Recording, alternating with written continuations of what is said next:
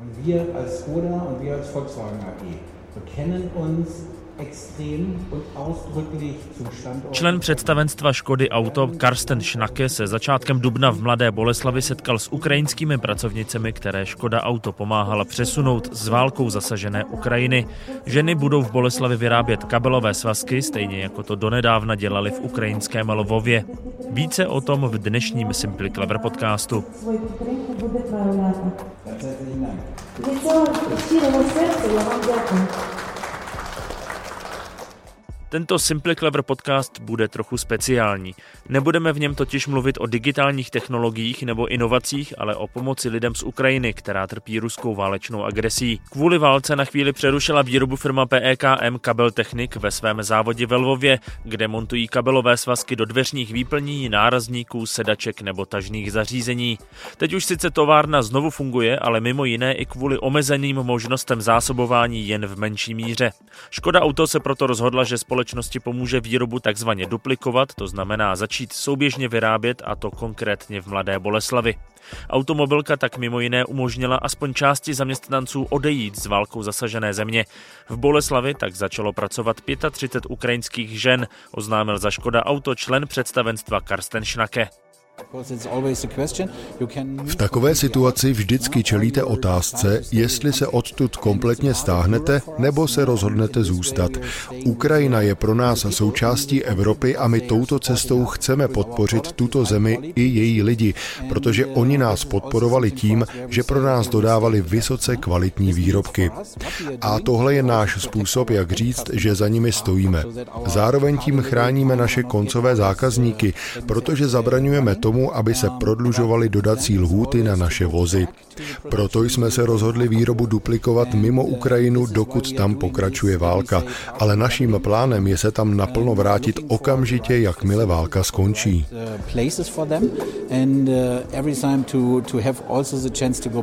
Jak se povedlo přemístit část výroby z Ukrajiny do Mladé Boleslavy za pouhých několik týdnů a jak důležité to pro automobilku je, v dnešním Simply Clever podcastu odpovídají vedoucí oddělení nákupu pro konektivitu a elektriku Škoda Auto Jan Melichar a Supply Chain Risk Manager Pavel Odstrčil. Já se jmenuji Vojtěch Koval, technologiím a inovacím jsem se jako novinář věnoval posledních několik let a tohle je Simply Clever Podcast. Díky, že posloucháte.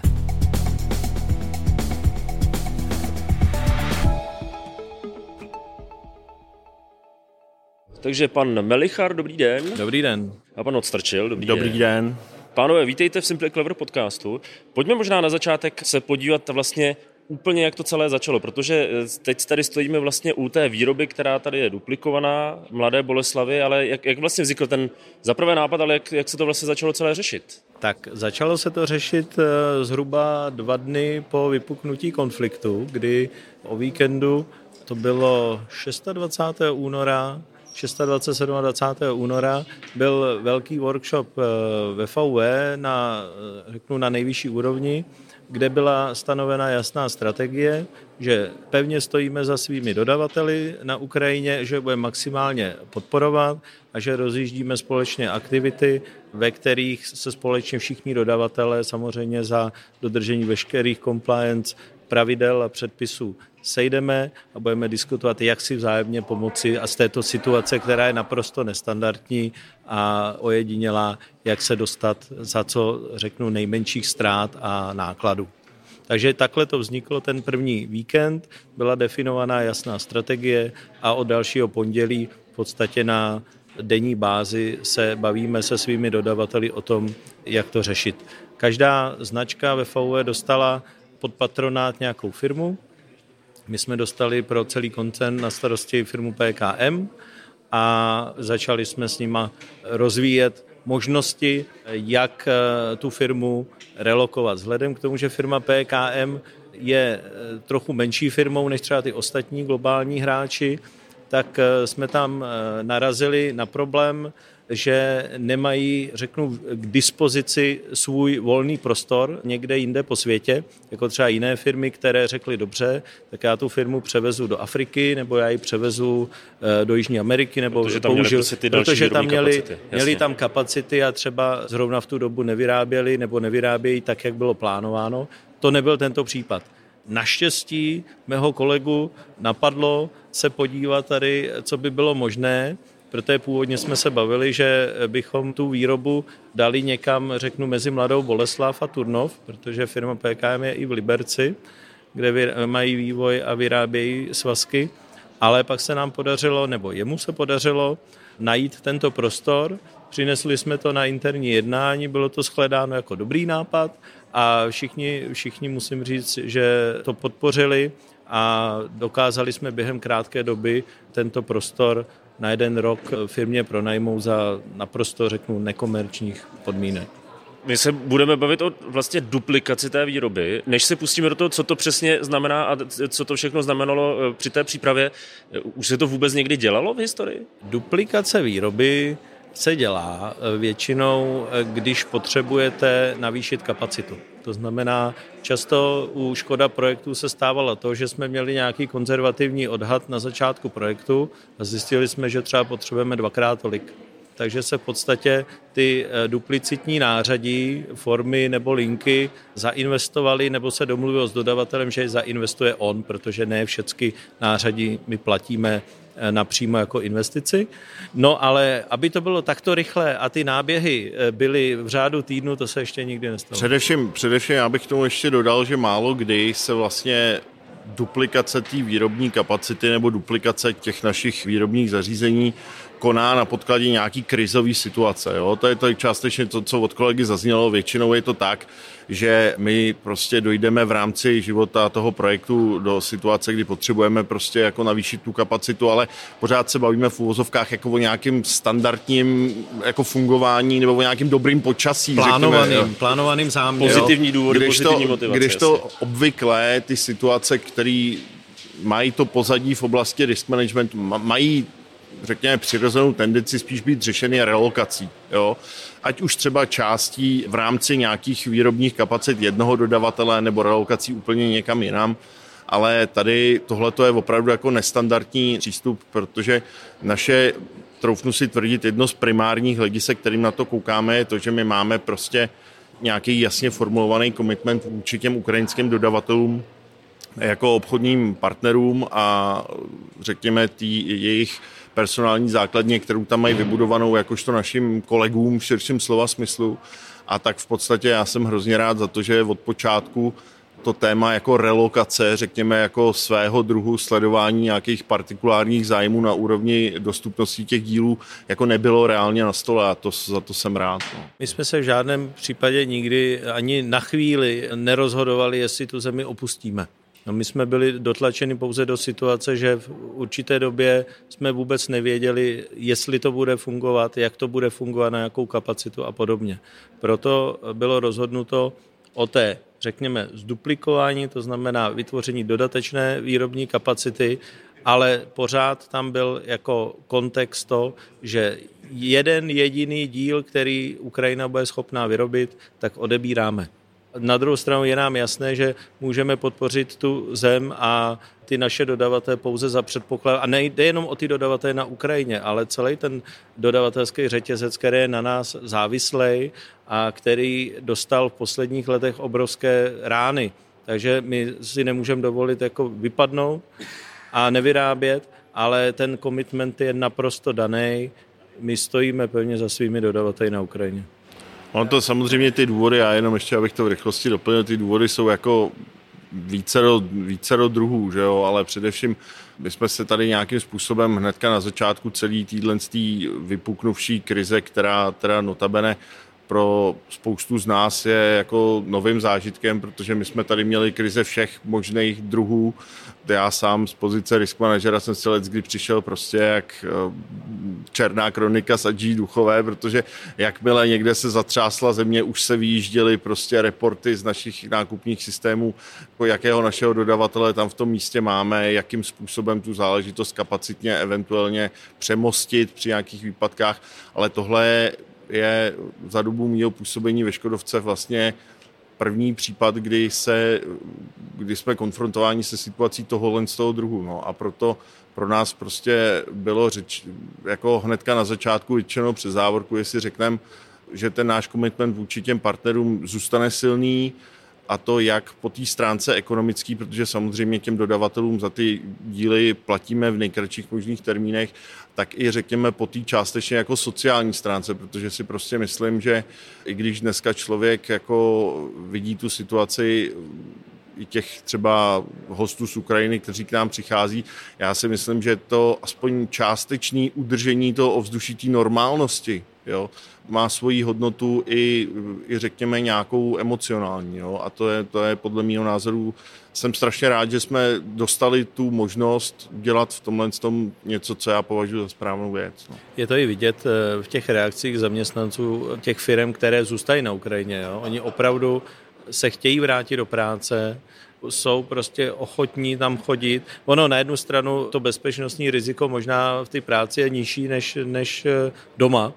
To zase je taky jeden z faktorů, ale je tam obrovský zájem tu normálnost, jak říkal Pavel, udržet a v podstatě nepřistoupit na tu hru, na kterou možná ta protistrana tak tlačila. Je to částečně vidět v tom, že já teď samozřejmě nechci přeceňovat to, že jako prostě naši kolegové na Ukrajině nějakým způsobem tohleto vnímají jako pozitivní signál z naší strany, ale já musím říct, že, že to, to odhodlání, se kterým v podstatě je tam dneska postupováno v rámci toho právě dostat svým smluvním závazkům i vůči nám, a to je jako pro mě na hrozně jako obdivuhodný úrovni, protože to, že vlastně v rámci ukrajinských měst dneska kolegové chodí do práce, uvažují o tom, že otevřou dodateční směny. V podstatě ty komitmenty, řekněme z hlediska objemu, který vůči měli, pravidelně překračují. To je prostě pro mě hodno obdivu jako bez dalšího. No.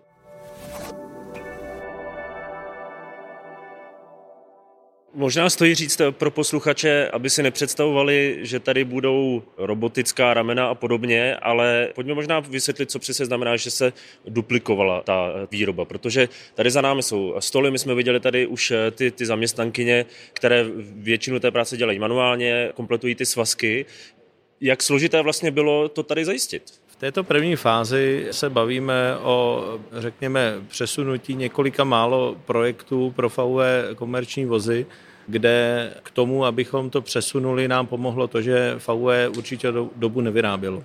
Což nebyl případ Škody. My jsme nebyli schopni, když původně jsme uvažovali o částečné relokaci sem do Mladé Boleslavy, tak my jsme v podstatě nebyli schopni si udělat přezásobu a proto jsme během chvíle rozhodli o tom, že prvním kroce polovinu kapacit vybudujeme úplně znovu a ty budou nainstalovány tady zhruba od týdne 35 tak abychom měli záložní řešení a za předpokladu, že ta situace za A buď e, se nedostane do normálu, tak aby na Ukrajině byl ten výstup stoprocentní, nebo se ta situace tam z nějakého důvodu, nedej bože, zhorší, tak abychom měli záložní řešení pro naše projekty. Ale cílem je dostat se na stoprocentní kapacitní výstup na Ukrajině zpátky. Hmm. Já bych jenom doplnil, Vojto, z vaší strany to zaznělo, ta výroba těch kabelových svazků samozřejmě oproti některým jiným našim materiálovým skupinám nebo komoditám nebo rodinám dílů probíhá z větší části manuálně což je, řekl bych, v tomto konkrétním případě vlastně svým způsobem e, trošičku i výhoda, protože my jsme vlastně nebyli konfrontovaní se situací, kde by bylo speciálně v tom, v tom ovzduší toho, já nevím, té situace před řádově několika týdny, kde bylo velmi složitý dostat se přes hranice, kde ty logistické cesty byly z větší části mírně řečeno stížený, ne přerušený, tak ta představa, že bychom převáželi nějaký opravdu jako extrémně rozměrný nebo komplexní prostě nářadí nebo výrobní prostředky, jako jsou nějaký lisy nebo střikovací stroje nebo něco takového, tak ta samozřejmě, ta by nám v tu chvíli jako velmi výrazně jako do karet nehrála. Že jo? Tak tady, tady máme tu v uvozovkách výhodu při vší téhletý bídě, že eh, řekněme ty výrobní prostředky jsou takového subtilnějšího charakteru, na druhou stranu je zase větší náročnost na tu personální stránku té výroby, ale to v tom našem případě a v tom našem vidění v podstatě byla částečně taky sledovaným jevem, protože jsme se rozhodli dát vlastně firmě tu nabídku relokovat tedy eh, částečně nebo duplikovat částečně tu výrobu, včetně tedy toho personálního zabezpečení. Ještě než se dostaneme vyloženě k těm zaměstnankyním, protože to mě samozřejmě taky zajímá, ale jestli jsem to správně pochopil, tak vlastně část tedy toho zařízení tady je skutečně eh, z toho ukrajinského závodu a část se musela vlastně dodat eh, někde externě? To, co tady vidíte, je eh, přesun z ukrajinského závodu. Kompletně? Ano.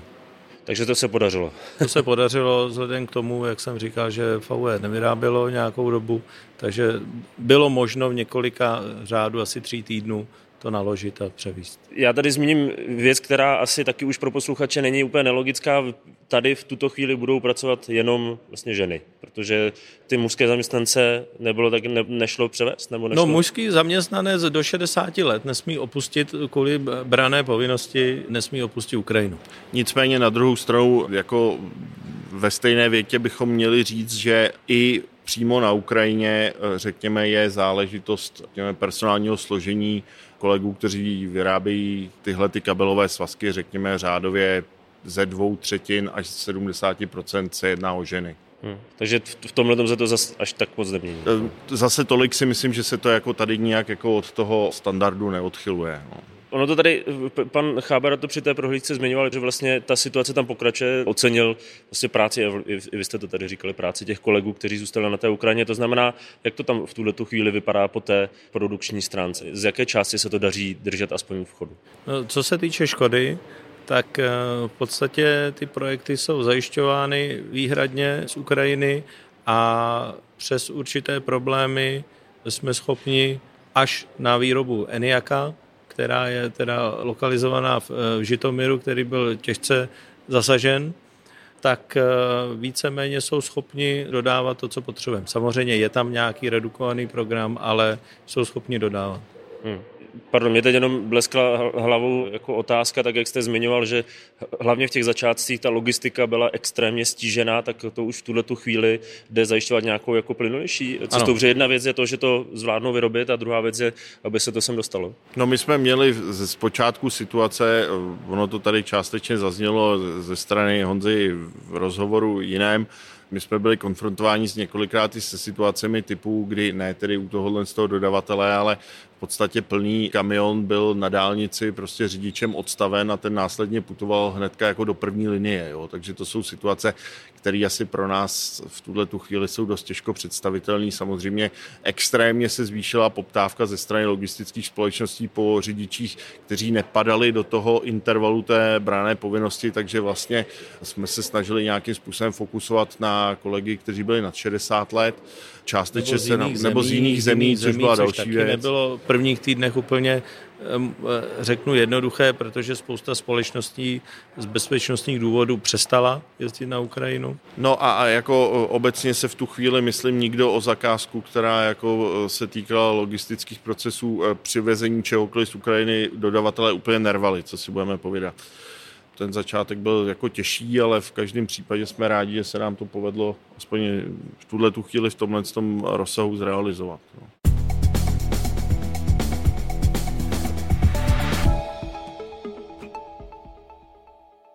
My dodáváme ryze tyto, řeknu, autárke, jak je nazýváme, kablové svazky, co znamená, to jsou svazky do dveřních eh, výplní, do nárazníků, sedaček a tažných zařízení především. Výrobní halou v Mladé Boleslavi nás při dubnovém eventu provedl Jan Chabera, výkonný ředitel PEKM Kabel Technik. My teda zde jsme instalovali výrobu pro VWN, to znamená Volkswagen Nutzfahrzeuge pro Kraftra a T6 pro transportéra. Bylo to z důvodu, že oni měli největší potřebu a tlačilo se na rozjetí té výroby tady u nás v závodě. Pak máme rozpracované plány, jak bychom chtěli zajistit eh, tu výrobu pro ostatní Škoda Auto platformy. Takže začne se Fabí, a potom bychom měli postupně realizovat tady i výrobu pro Superba, Kodiaka, Karoka. Víceméně se jedná o nějaké tři základní stupně té výroby. První je proces eh, stříhání, kde vlastně se vodiče eh, odizolují, nastřihnou na potřebnou dílku a kde se lisují, lisují kontakty, což je velice kritický proces, který máme nadále u nás eh, v libereckém závodě ve firmě PEKM. Ukrajinské pracovnice pak v Mladé Boleslavi budou provádět druhý krok výroby, to znamená ruční montáž. Na speciálních stolech osazených pomocnými jehlicemi a držáky jednotlivé kabely motají do svazků, které oblepují páskou a osazují je plastovými konektory. Zde na montáži jako takové už eh, tedy podle nějakých eh, návodů, které jsou většinou všechny uvedeny na těch eh, výrobních deskách, tak pracovnice vlastně používají veškeré ty dráty a vinou to podle toho layoutu, podle toho, jaká varianta se vyrábí. Vstupují do toho další komponenty, které jsou pro nás jako nakupované materiály, ať to jsou různé takovéhle příchytky, které slouží potom umístění toho svazku do vozu a nebo je to samozřejmě spousta konektorů, pásky, kterými se omotávají ty vodiče, aby nedošlo k nějakému poškození a podobně. Takže zde se vyrobí kompletní finální svazek, který jde pak k té poslední operaci, což je teda testování. To zaměstnankyně provádí na speciálních stolech s různými typy zástrček, do kterých jednotlivé kabely zapojují. Každý jednotlivý svazek musí být eh, na konci elektricky eh, testován, takže pro určité skupiny svazků máme univerzální testovací pracoviště, kde tedy si vyberou podle toho výrobku ten správný testovací program. Svazek je tedy eh, elektricky testován, aby bylo zajištěno, že každý jednotlivý drát je v té správné komůrce v tom daném konektoru a zároveň podle složitosti a i požadavku zákazníka testujeme i přítomnost nějakých prvků aby bylo zajištěno, že ten svazek je plně funkční a je zamontovatelný do těch eh, vozidel. V případě pozitivního testu vyjíždí štítek identifikační, kde je eh, jasně sepsáno, o který eh, svazek se jedná, kdy byl vyroben, jaký pracovník, nalepí se na svazek a ukládá se do bedny. Každá bedna podle určení daného svazku má předepsáno, kolik svazků se tam může eh, zabalit a na konci se vytiskne identifikační štítek, kde je informace o té manipulační jednotce.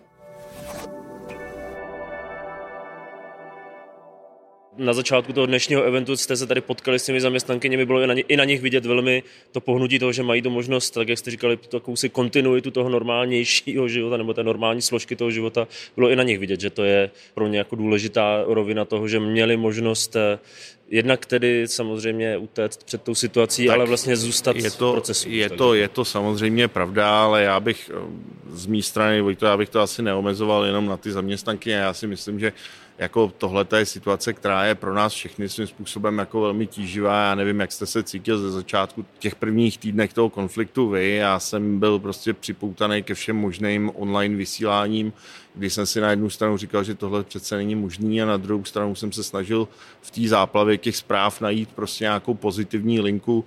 Teď to samozřejmě se přetavuje do takové, řekněme, fáze dvě, kdy prostě můj brzy pětiletý syn se mě ptá, odkud přišli jeho spolužáci Andrea a Elena, se kterými chodí do školky a i po téhletý linii, řekněme, jako lidský na naší straně, jo, si myslím, že ta normálnost je něco, co se nám bude jako všem do budoucna velmi hodit. Jo. Takže to je to, co si z toho třeba odnáším já, jo, že, jsem, že jsem hrozně rád a svým způsobem i eh, jelikož prostě v rámci firmy probíhaly samozřejmě tyhle ty workshopy na téma kultura, na téma integrita a možná pro některé kolegy to mohlo být do určitý míry trošičku abstraktní povídání, abstraktní počínání, tak já jsem rád, že v momentě, kdy se nám podařilo tohleto nějakým způsobem dotáhnout, tohleto téma, tuhletu podporu zrealizovat, takže jsme jako opravdu ukázali, že, že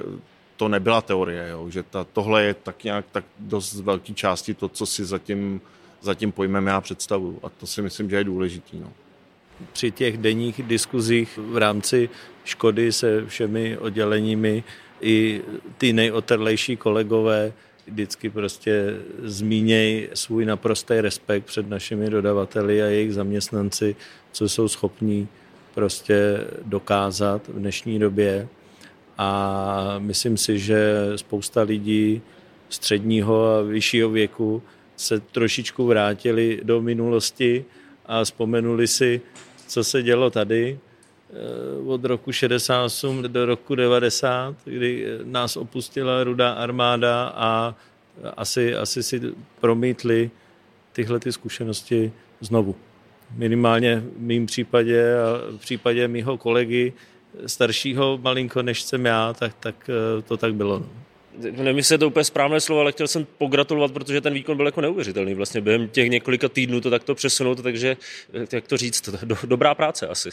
Je to výsledek kolektivní práce, kdy opravdu jsme zapomněli na nějakou řevnivost a handrkování se o poslední cent, což je součástí třeba mojí práce, ale i ty dodavatele na nějaký konkurenční boj a opravdu spolupracovali jsme jako jeden obrovský tým s tím, že prostě tuhle tu nenormální situaci musíme společnými silami překonat. Z mýho pohledu samozřejmě obrovský rozdíl oproti jiným krizím, protože, jak jsem říkal, já jsem vlastně 8 let pracoval jako risk manager nákupu, jakožto, řekněme, zběhlý advokát s nějakým pozadím v oblasti insolvenčního práva. Takže vždycky šlo tak nějak jako primárně, řekněme, o to udržet tu výrobu, udržet tu dodávku těch dílů a pokud možno řekněme, přitom jak si nevydat víc prostředků, než je nezbytně nutné, ale řekněme, že ten etický přesah, který je v tomto konkrétním případě, tak jako nikdy tak úplně na stole nebyl. Jo? Nebo řekněme nějaký tohleto etický hledisko, ale tohle tentokrát opravdu je všechno jinak. Jo? Je všechno jinak a já jsem fakt rád za to, že firma i když zaplať pámbu s těma, s těma situacema nebyla v minulosti nějak konfrontována, tak si myslím, že dokázala se, řekněme, ty svý aktuální role zhostit jako velmi dobře. Pánové, moc krát děkuji za rozhovor. Taky děkujeme. děkujeme moc.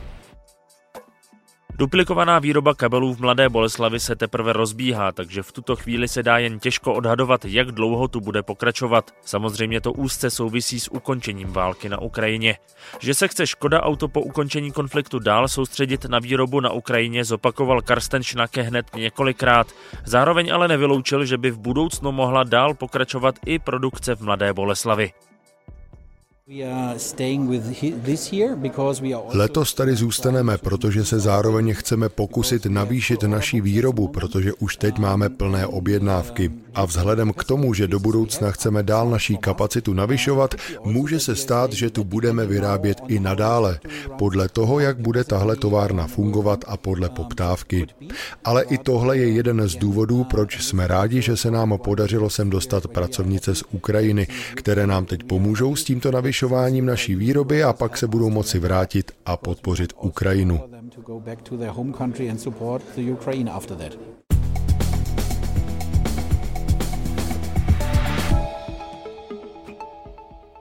Ukrajina a její obyvatelé samozřejmě i nadále potřebují pomoc. Těch možností, jak se i vy osobně můžete zapojit, je hned několik, například přispěním do sbírky organizace Člověk v tísni, kterou finančně podpořila právě i Škoda Auto.